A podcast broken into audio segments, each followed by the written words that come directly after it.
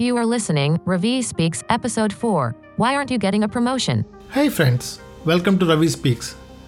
It is your daily podcast to awake, educate, and enhance the leader in you. This is Ravikant, and today we will understand why you are not getting a promotion. Let's start with a story. Shashi and Rishi are two employees who joined a software company at the same time. Shashi has more educational qualifications than Rishi. Shashi is a hardworking, talented, punctual, well organized, and a friendly guy at the office.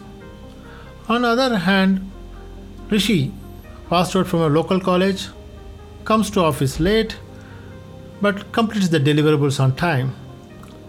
Every year, Rishi gets more increments and promotions when compared to Shashi.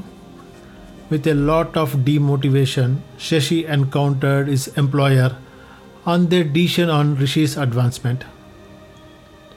The employer decided to convince Shashi with an example. He asked Shashi to get a quote for 10 laptops from the market. So Shashi went to the market, identified the best model laptop with the best price, and gave the price quote to his employer within 24 hours. The employer gave the same job to Rishi. First, Rishi talked with the customer, understand their requirement, identify the product which catered to their needs. Then he negotiated with multiple partners to get the best price. Rishi completed the work in 72 hours, but he bought the products with 25% less cost.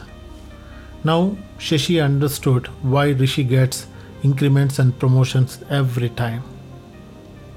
In your life, you might be in Shashi's shoes, blaming everyone around for not getting what you want. But you can be Rishi if you start exhibiting the below competencies. Number one, know how your business works. Understand your customer and the business models are very important things. Number two, know your priorities. It will help you to focus on essential items. Number three, start delivering more in less. Be productive by leveraging the tools to provide the work done faster. 4. Engage with your customers and stakeholders. Talk to them regularly. 5. Build up a sales funnel. Please note, a company's health is only measured by uh, seeing its sales funnel. Sixth one, know how to sell. This is a very important thing. It can be your company product, it can be your idea, it can be your story, or it can be yourself. But selling is very much required in the corporate world. You be a good communicator. This is point number seven be a good communicator. Focus on improving your storytelling skills. Number eight, be a good negotiator. It will help you to be in a win win position majority of your time. Number nine, manage the project efficiently. That means make sure you deliver the services with high quality and within the budget. And the last one is build high performance teams. Your team members are responsible for delivering the service or product to your customers. So make sure that your teams are highly motivated.